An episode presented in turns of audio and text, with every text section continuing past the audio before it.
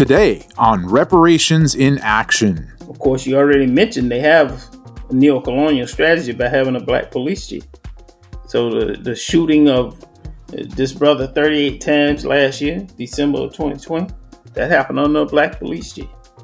The shooting of this young brother a couple of weeks ago, that happened under a black police chief. Now they got a black mayor. So I expect to see an escalation in police violence and their occupation activities in the African community.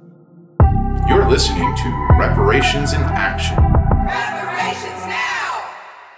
Uhuru. You are listening to the Reparations in Action podcast and FM radio show, the White Lies Shattered series. My name is Jamie Simpson.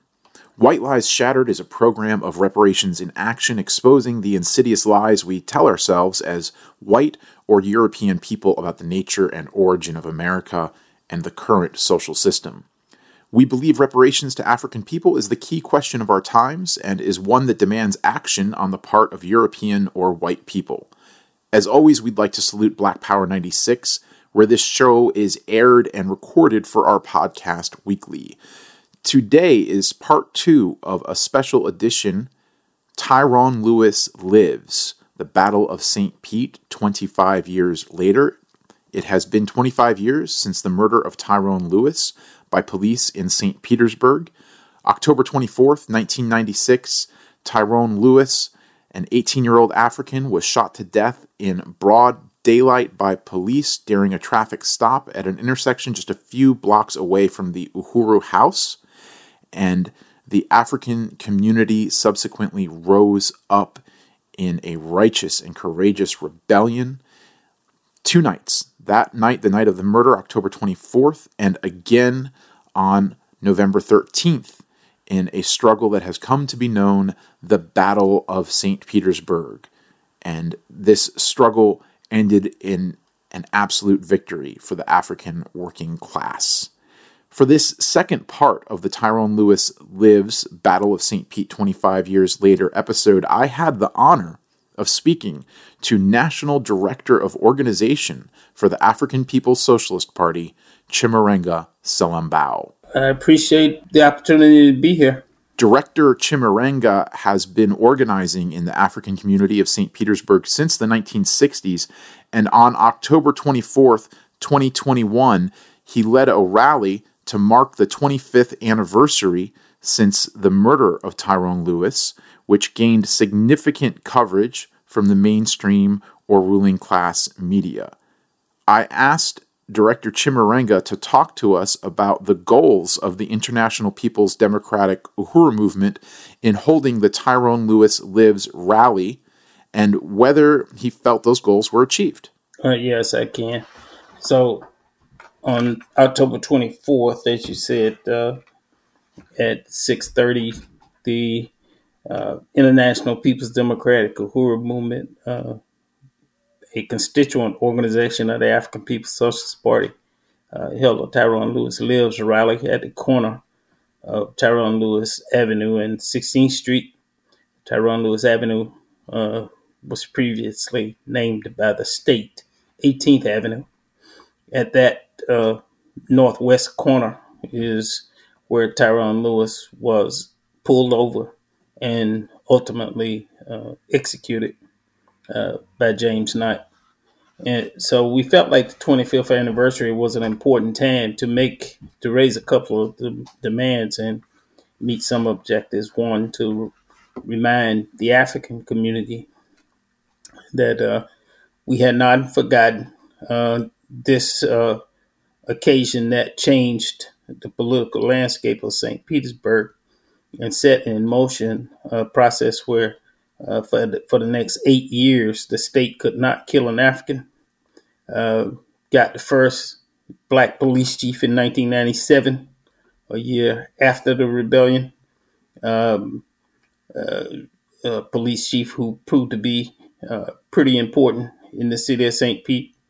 And I thought it was also an effort to put out our demand to change the name of 18th Avenue by the state So it would be Tyrone Lewis Avenue. When people look up at that street sign, it would say Tyrone Lewis Avenue. Also to win the African masses to the struggle, not just to remember Tyrone Lewis, but to join an organization and win members of the International People's Democratic Uhuru Movement to be on board with the long-term struggle. We think we met to one extent or another all of those objectives. While the ongoing struggle to rename the street Tyrone Lewis Avenue goes on, we think we were pretty effective. Quite a bit of media. We think we were pretty effective in the messaging. I also asked Director Chimurenga to talk to us about the Reparations Now Take Back the Dome Committee, which he leads, and how this organization is relevant to the murder of Tyrone Lewis and the rebellion that followed on October 24th and November 13th of 1996. Yeah, it's really relevant because back in 1996, of course, the dome, what is now called Tropicana Field, had been built partially as a gentrification method that the state organization in St. Petersburg was using, but also as a profit-making mechanism by bringing a professional football team, baseball team to St. Petersburg. Of course, they built the stadium before they actually got the team, which was also kind of stupid, but nobody's ever accused colonial capitalism of being a smart and thoughtful process of governance and repression. So we think it was really relevant in terms of the Take Back the Dome struggle because, one, that property, that 86 acres under Tropicana Field is up in the air in terms of what is going to happen to it because white developers are, chomping at the bits to get control of that property. Sectors of the state are trying to give them control of that property that was stolen from the African community back in the late 80s. And we say that reparations are due in the form of 86 acres on the Tropicana Field. And the Reparations Now Committee is making that demand, and I think they made it quite effectively. And now we're hearing the demand even coming back from forces who were associated with the so-called disparity study that was done by the University of South Florida, I understand, in a secret meeting that they had with the city of St. Petersburg officials just recently. Somebody in that meeting raised the possibility of reparations to the African community in the form of those 86 acres, and they almost stated word for word the demand by the Reparations Now Committee. So it's a pretty significant committee and a pretty significant connection between what happened back in 1996 and the actual demand for reparations being made by the Reparations Now Committee and the International People's Democratic Uhuru Movement. Director Chimurenga Selambao was at the Uhuru House the night of November 13th, 1996, which is known as the Battle of St. Pete. I asked him to tell us about the events of that night and his experience. Yes. So I was there on November 13th, and of course, this was a few weeks after the execution of Tyrone Lewis on October 24th. It happened to be a Wednesday, which was a regular meeting night of the International People's Democratic Uhuru Movement. So as the day wore on, the police had already started trying to round up members of the International People's Democratic Uhuru Movement earlier in the day. They had arrested at least two people on the so-called warrant. Pepper sprayed the chairman. and it was just getting very intense. So they were also just police just riding up and down in front of the Uhuru House with doors partially open, 4 deep in a car with shotguns hanging out of the windows as an intimidation factor of the people. Well, the more they did that, the more people that came to the Uhuru House, and they stood outside watching this go on.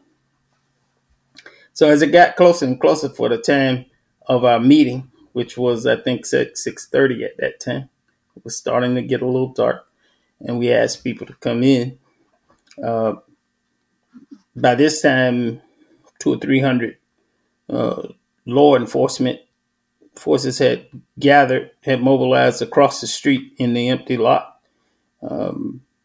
And that included Highway Patrol, Clearwater Police, St. Petersburg Police, and I would imagine several other police departments mobilized across the street. We asked everybody to come in, and meeting was just about to get started. The chairman, O'Malley Estella, was leading the meeting, and right as he was to start the meeting, somebody came in and said, "The police say if we don't leave the building, they're going to shoot tear gas in it." The chairman was very calm, and he said, "Okay, we're going to evacuate the building, and we're going to, move out slowly." And as soon as he said that, tear gas started coming through the front door. And as we saw the tear gas coming in through the front door, we used an intermediate door that led to our gym. We used to have the gym inside the Uhuru House.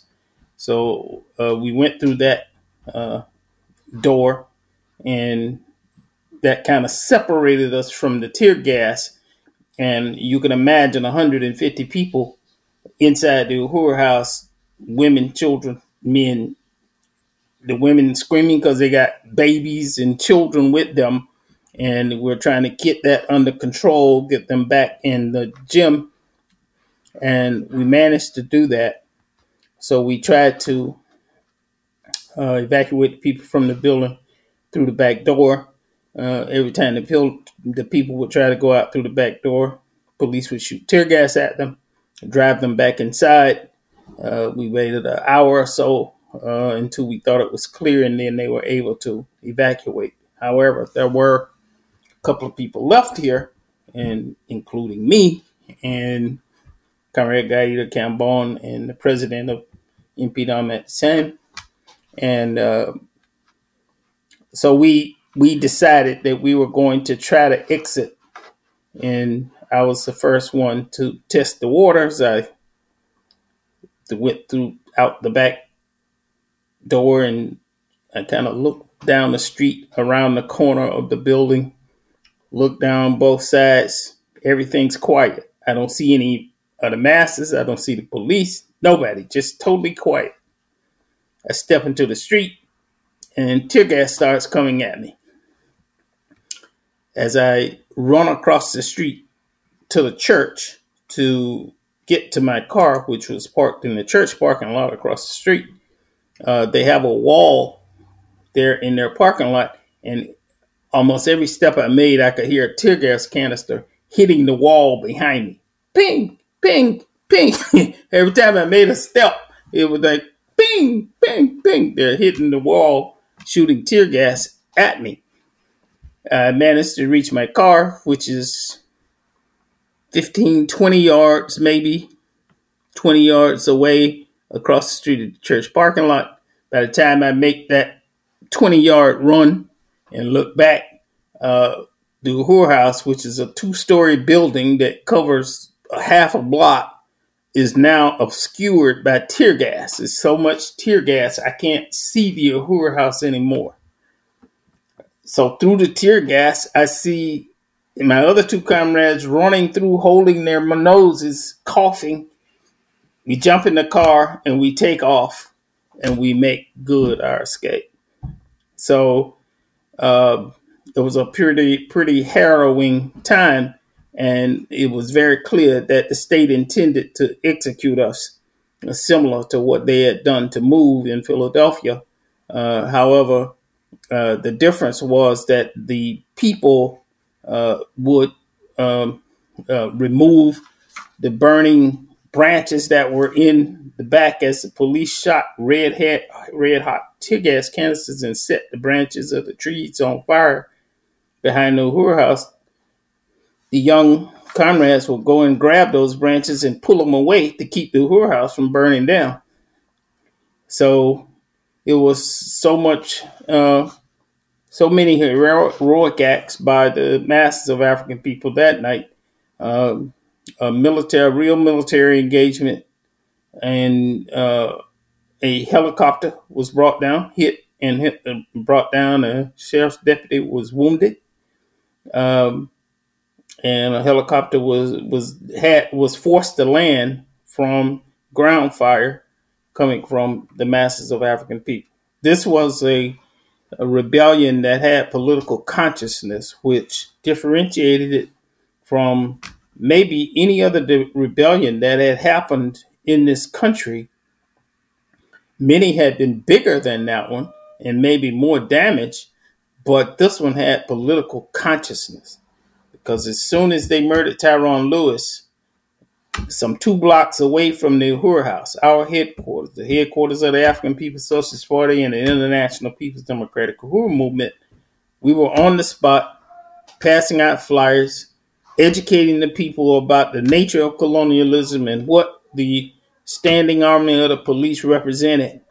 And that's different even from what we saw after George Floyd and the rebellions that happened in Minneapolis, Minnesota, because we saw the outcome of that, the so-called Black Lives Matter and all of that kind of stuff. But the city of St. Pete is unique in that way.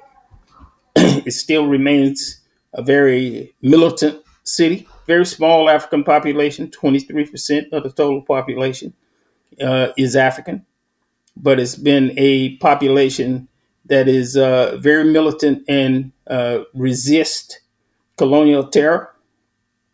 So in that sense, it has sort of an advanced, group of masses in it, but very small.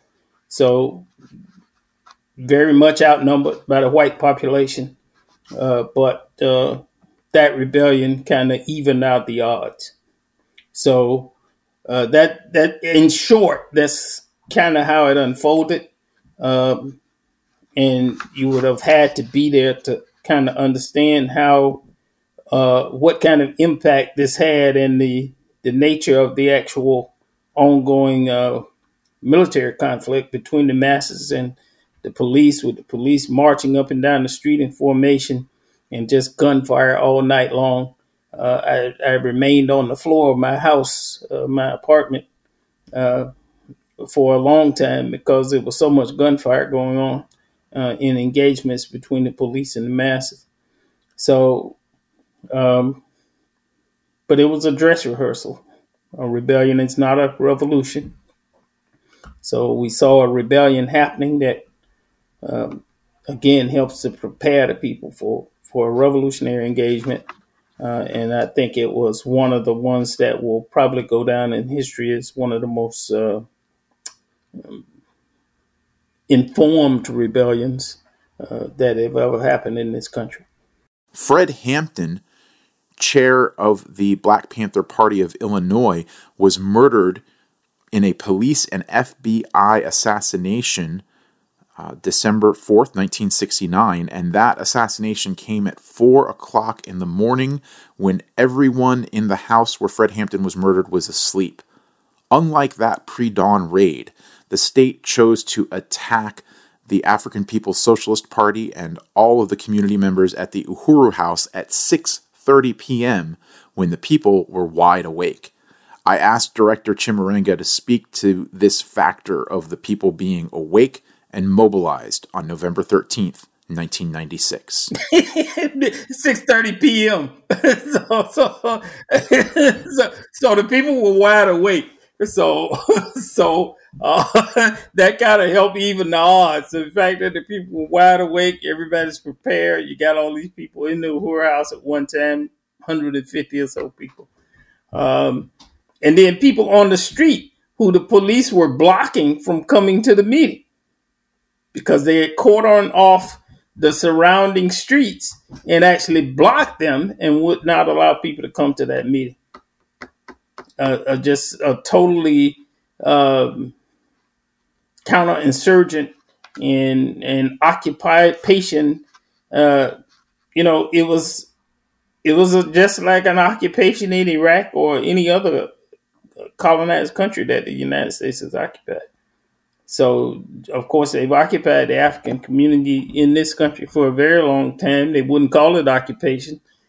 They just said it was a lot of crime.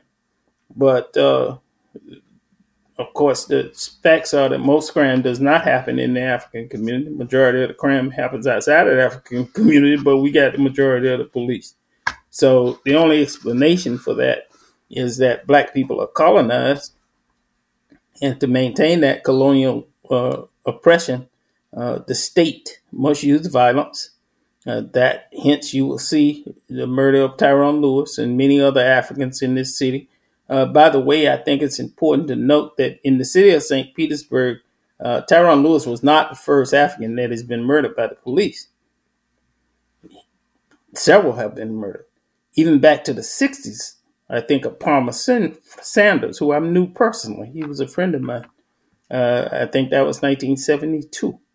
So Big Man Daniels, just a whole litany of African people who have been killed by the police. Not only has never been a conviction of any cop who killed an African in the city of St. Pete, there's never even been an arrest, so let alone conviction.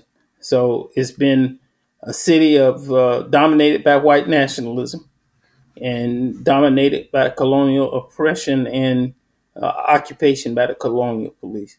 I then asked Director Chimurenga to talk about the global significance of the Tyrone Lewis rebellions of 96 and to what extent their impact was felt beyond St. Petersburg, Florida. Well, Jamie, I kind of like to emphasize things by telling stories. So I'll tell you a brief one. A friend of mine called me and told me that he saw on the news that the rebellion had actually made the newspapers in Egypt.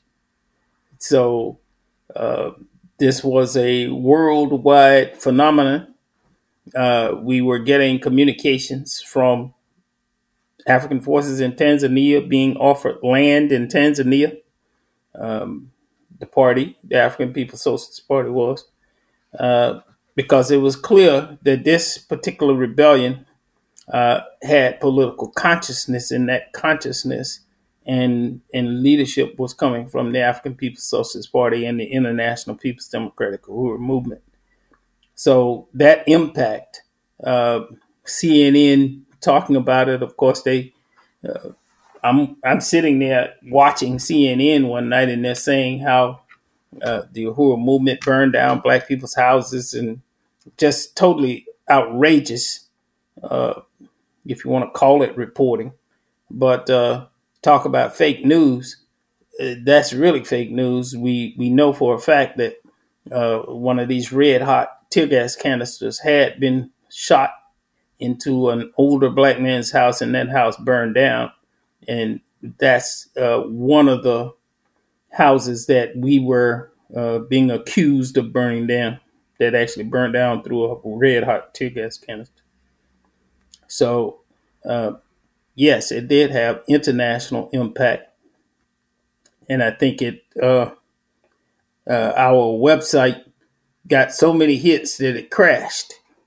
People were trying to contact us left and right, and it just crashed. So I'm sure that was from both friends and enemies, but that's the kind of impact it had. And we have to note that this was before the age of widespread social media. So this was, a lot of it was coming through news agencies, word of mouth, but that is how much of an impact it had internationally that newspapers even in Egypt were writing about this. After Tyrone Lewis was murdered on October 24th, 1996, the Uhuru movement adopted a very proactive strategy toward the African petty bourgeoisie, or black middle class, which forces have traditionally functioned as a base of support for colonialism. In particular, I asked Director Chimurenga to speak to the African People's Socialist Party's strategy toward an organization that formed in the wake of the first rebellion of 96, known as the Coalition of African American Leadership, and why this strategy was significant. Well, just to clarify, the Coalition of African American Leadership was not our idea. We did not create that coalition. I won't call his name, but he started that coalition. He was black petty bourgeois activist. So that coalition already existed. However, it existed as all organizations have class interest. That organization had the class interest of the African middle class. So they were meeting in secret. They did not invite us to a meeting down the street from our headquarters at the Enoch Davis Center. And somebody came and told us that the Coalition of African American Leadership was meeting down the street. So we came and joined the meeting. And in that meeting, we said and made an agreement with the black petty bourgeoisie that, one, they had to demand, because they thought what they were saying was the city is saying they have $20 million and we're going to get that money. And while we said there is no $20 million, however, we will support your demand for the $20 million if you support the demand for complete amnesty for everybody, all the Africans that were arrested. If you support hands off the Uhuru movement, if you can support that demand, we can support the demand for you to get the money. They said, oh, yeah, we can do that. So that agreement was made, and it created a somewhat uneasy alliance between the African working class and the black petty bourgeoisie, black middle class. But that did allow us political cover to operate as a fraction inside the Coalition of African American Leadership. We had some of the key positions. Political Action Committee was led by Chairman O'Malley Estella, and Chairman O'Malley Estella wrote a very historic document for the Coalition of African American Leadership to be presented at its Black Community Convention, and bankers, all kinds of economic forces came to that convention. About 300 people attended.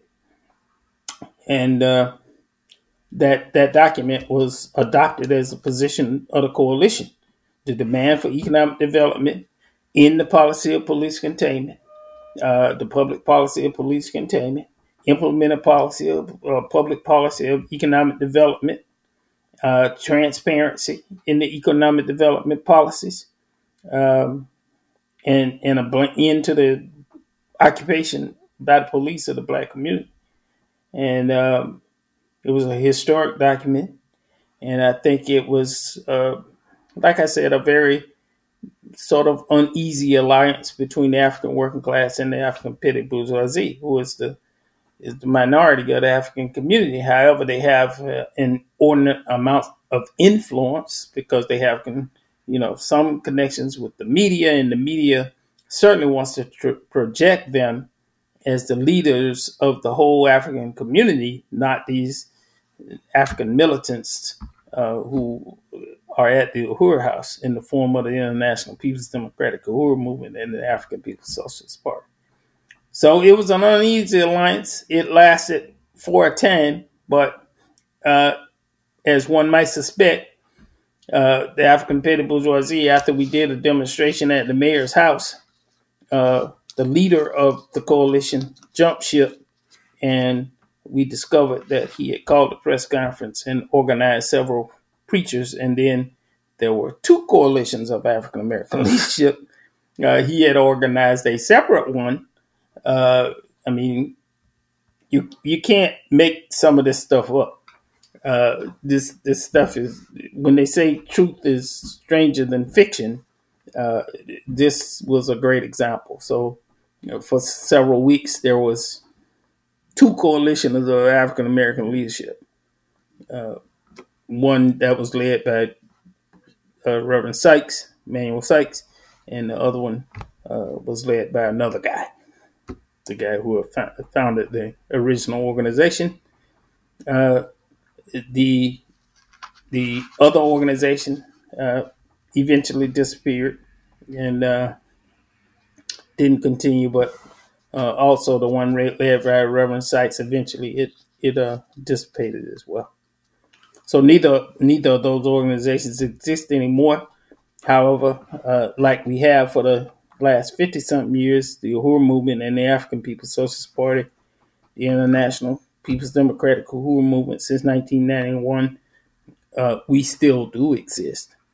We exist here and we exist all over the world, continuing to make the fight for revolution and total liberation of African people, and the fight to end the counterinsurgency, end the public policy of police containment, and implement a public policy of economic development for the African community.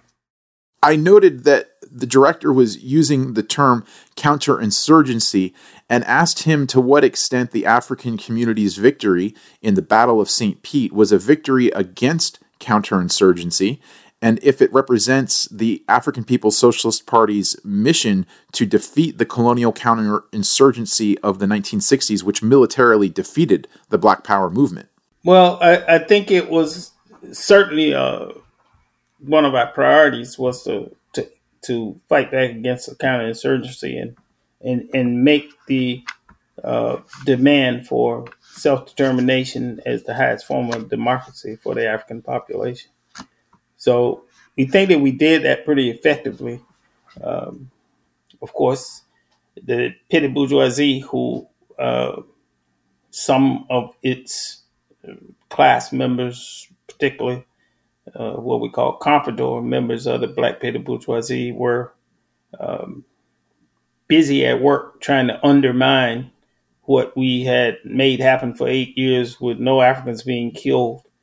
And Darryl Rouson, who is a comprador force in the African middle class, actually started coming out against our demand for economic development and the end to police containment by saying it should be self-containment, and, you know, we got to have self-containment before we can have economic development. And, you know, he's gone on to be rewarded and even has said himself that every time y'all do something, I get rewarded for it.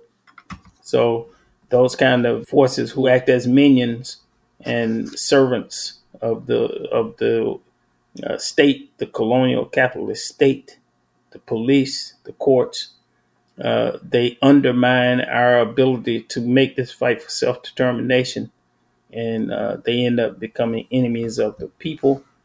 And I'm not saying that every member of the Black middle class is an enemy of the African working class, which is the majority of the African population, but people like Darryl Rouson have worked very hard to get payoffs from the state and the colonial state. And we recognize that in this last local election in the city of St. Petersburg, even as the demand for single-member districts to have the districts elect their representatives without the intervention in a general election of this vast and dominant white electorate that was on the ballot, single-member districts for all city council elections. Black politicians, city council people, Deborah Figg Sanders, Lisa Willow Bowman on the city council. Even the mayor candidate, Ken Welch, was against the proposal for single member districts. Renee Flowers, who was on the county commission, came out against it. And the interesting thing about Renee Flowers was actually elected from a single member district for the school board before she got elected to the county commission. And she came out against it. So, you know, it's not about anything except the white bourgeoisie and the colonial state, carrying out its mission through black faces. So, because it doesn't make any sense. Black people have been making the demand for single member districts for almost 40 years. And then all of a sudden these creeps come from under a rock and say, oh, no, boss.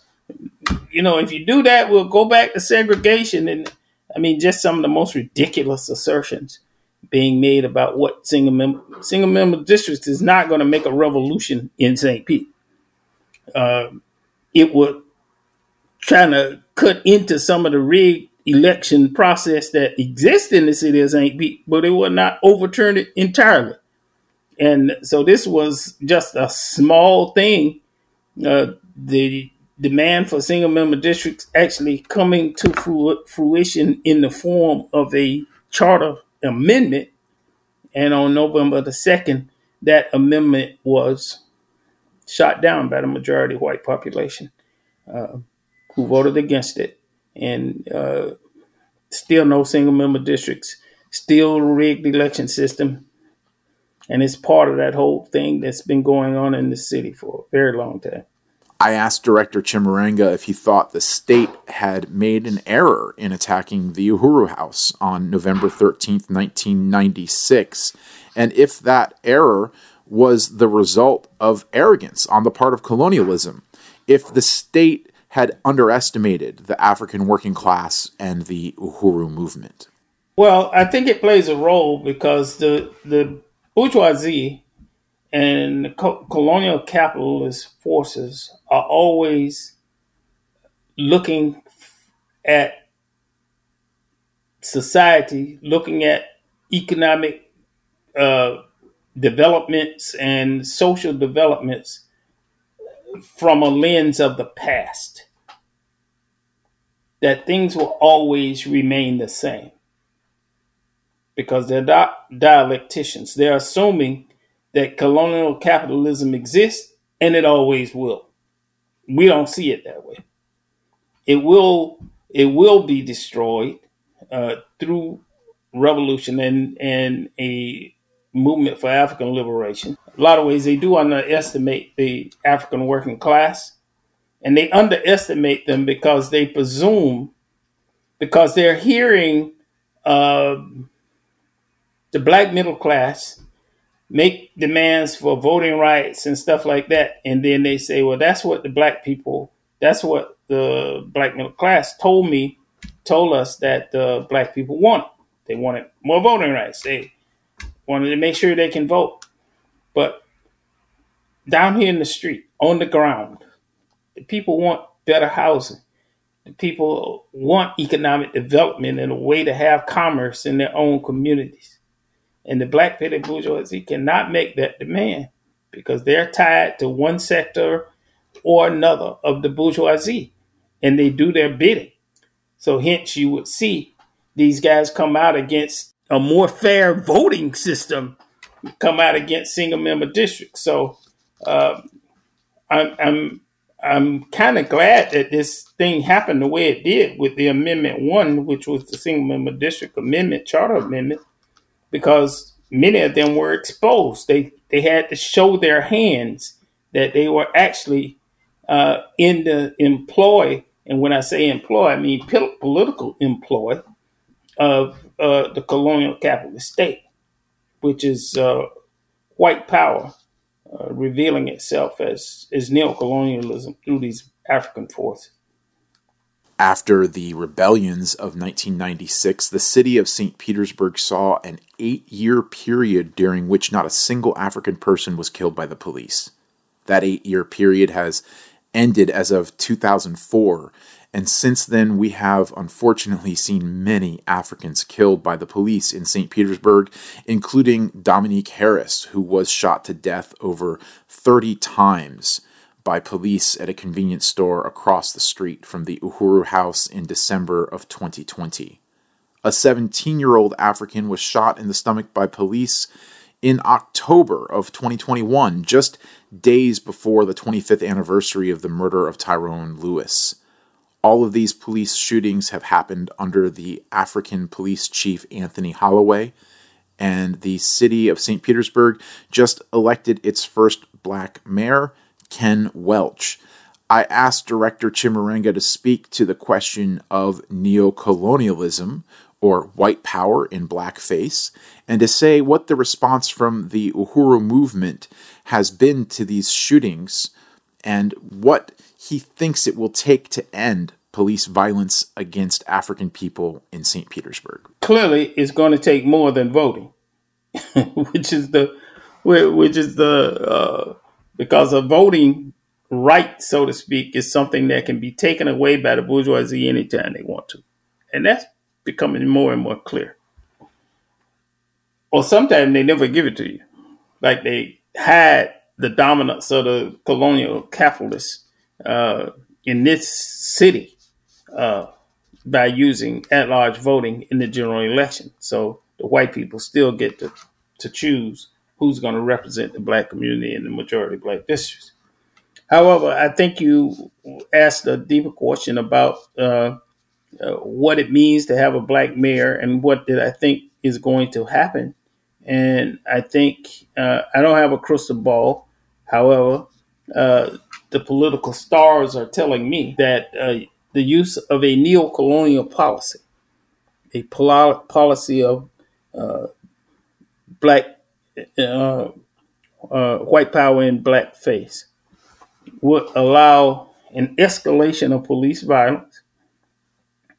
And, of course, you already mentioned they have a neocolonial strategy by having a black police chief. So the shooting of this brother 38 times last year, December of 2020, that happened under a black police chief.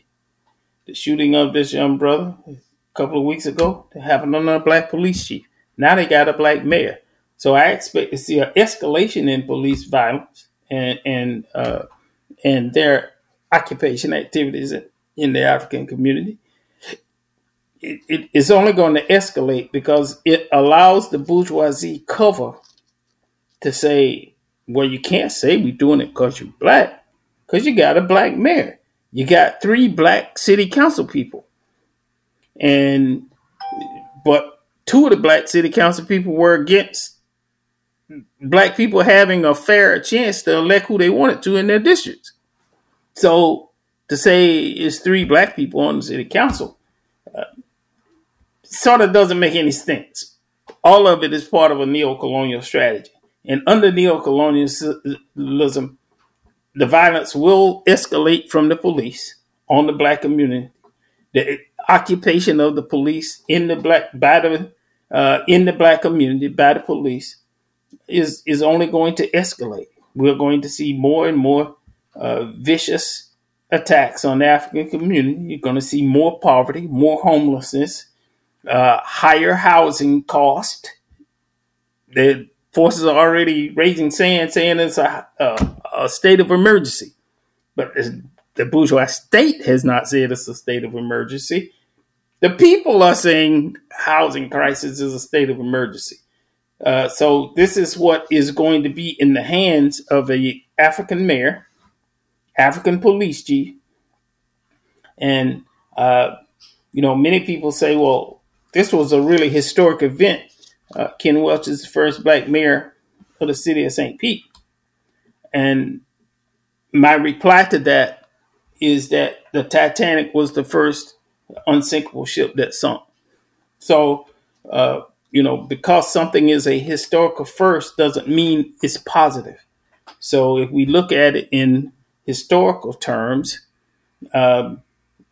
people thought that Obama was going to be the savior for black people. That clearly turned out to be a neocolonial strategy where more and more violence and poverty came to the Black community as a result of having this neo-colonial minion as the president, I suspect you will see something similar happening on a local level. I asked Director Chimurenga to speak to the worsening conditions for African people in St. Petersburg and generally. Well, it's in general. It's in general. Gentrification is a colonial capitalist policy that's infecting every African community in this country. So the Africans in the city of St. Pete are not unique in that sense. We're being pushed out, surrounded by luxury apartments, building. I don't know where they're bringing all these white people from to live in all these luxury apartments. But you see white people walking their dogs and jogging in the Black community now. And their plan is for it not to be a Black community. But we'll have a lot to say about that. And, in the coming weeks and months, this is going to be a real battle to get reparations and control of the 86 acres under the Tropicana Field. That battle continues. We think it's a righteous one, and we believe it's one that the African population can unite with. And we're going to keep fighting that battle until it's won. Finally, I asked Director Chimurenga to speak to this historical moment and to compare and contrast this period of resistance and mobilization that we've seen since the murder of George Floyd with the Tyrone Lewis rebellions of 1996, and to tell us what he thinks is distinct about this period in the struggle for Black power. Well, I think one of the things that kind of distinguishes it is that in the year and a half subsequent to the murder of George Floyd, there have been more than 15,000 demonstrations in this country. 15,000. Millions of people have engaged in demonstrations who had never been in a demonstration in their life, and this includes white people. So, it used to be very common when an African was murdered by the police. It was very common for white people to say, well, he must have done something. And it didn't even raise an eyebrow. Okay? Well, it's another African killed, but he must have done something. He was a criminal. In this instance, everybody has a cell phone with a camera on it, and it got video when they murdered in the most brutal of ways when they murdered George Floyd. So now the whole world sees it. And nobody can deny this was an outright execution. White people can't say, well, he must have done something, because they're watching it live in living color. A man being murdered before their very eyes. And I think in some ways that's probably that upheaval and that motion created by that murder does kind of... characterize the year and a half since that happened. And, in 1996, we didn't have the benefit of social media to spread the word all over the world. I mean, we had email, but we didn't have social media nearly as what we had today. We didn't have cell phones with cameras on them everywhere. We didn't have that. So it's the communication and these incidents of colonial violence by the police are now being videoed and sometimes even live streamed. And some of these murders are actually live streamed, and people are seeing the viciousness of the colonial capitalist system, and they're reacting in the form of demonstrations, sometimes rebellion, outright rebellion, and the African People's Socialist Party is going to be leading a revolution that's going to free the African nation. And the International People's Democratic Uhuru Movement is that on-the-ground organization that's fighting the issues, fighting for the democratic rights of the African community and self-determination as the highest expression of democracy. So I think it's that's what I would say, how this particular period has been characterized by all this upheaval, some of it going in a direction we don't want it to go, and is being pushed that way by the African middle class with the support of the black, with the support of the bourgeoisie. And the proof of that is the so-called Black Lives Matter Foundation made about $160 million, I think, in shortly after George Floyd was murdered. And then people were throwing down on him, like, where's all this money? And they said, well, we don't have $160 million. We only got $60 million. That's all we got left, because we did this and that and this and that. Of course, part of what they did, I'm sure, was the leaders got a big payday. I know one of the people who led it moved on to bigger and better things, to help do TV shows for CBS and that kind of stuff. So the leadership of the African Revolution is in the African People's Socialist Party and our mass organization, the International People's Democratic Uhuru Movement. The black middle class cannot lead that. They're not capable of doing that. They don't have the same class interests as the class interests of the African working class. And the African working class can only be freed by the ultimate aim to destroy colonial capitalism and unite the African nation under socialism. So the black middle class does not have that aim. Sometimes our interests converge, but total freedom cannot come through the leadership of the African middle class. That must come from the vanguard party of the African working class, the African People's Socialist Party. I want to send out a big salute and thank you to the African People's Socialist Party National Director of Organization, Chimurenga Selambao, for joining us today on Reparations in Action. This concludes our two-part special episode, Tyrone Lewis Lives, The Battle of St. Pete 25 Years Later. Thank you for tuning in. I want to say, long live Tyrone Lewis and the victorious African community of St. Petersburg, Florida. My name is Jamie Simpson. We'll see you next time on Reparations in Action. You're listening to Reparations in Action. Reparations now! This has been an episode of Reparations in Action, the White Lies Shattered series, a biased podcast of white solidarity with black power. My name is Jamie Simpson. This episode was engineered by Marcel Marius, who also composed our theme music. The show is researched and produced by Penny Hess, Jesse Neville, and Lisa Watson from the Black Power 96.3 FM studio in St. Petersburg, Florida. A shout out to Akile Anayi and DJ Eddie Maltsby, as well as the entire Reparations in Action team, Sandra Forrest, Johan Bedingfield, Amanda Carlozzi, Kyle Weiss, Marissa Ricchetti, Ali Aiello, Alana Woods, Declan Keller, Hallie Murray, and Sarah Rittersbach. If you liked what you heard today, you can go to Apple Podcasts and rate this podcast. If you have questions, comments, suggestions, please email them to us at ria@blackpower96.org.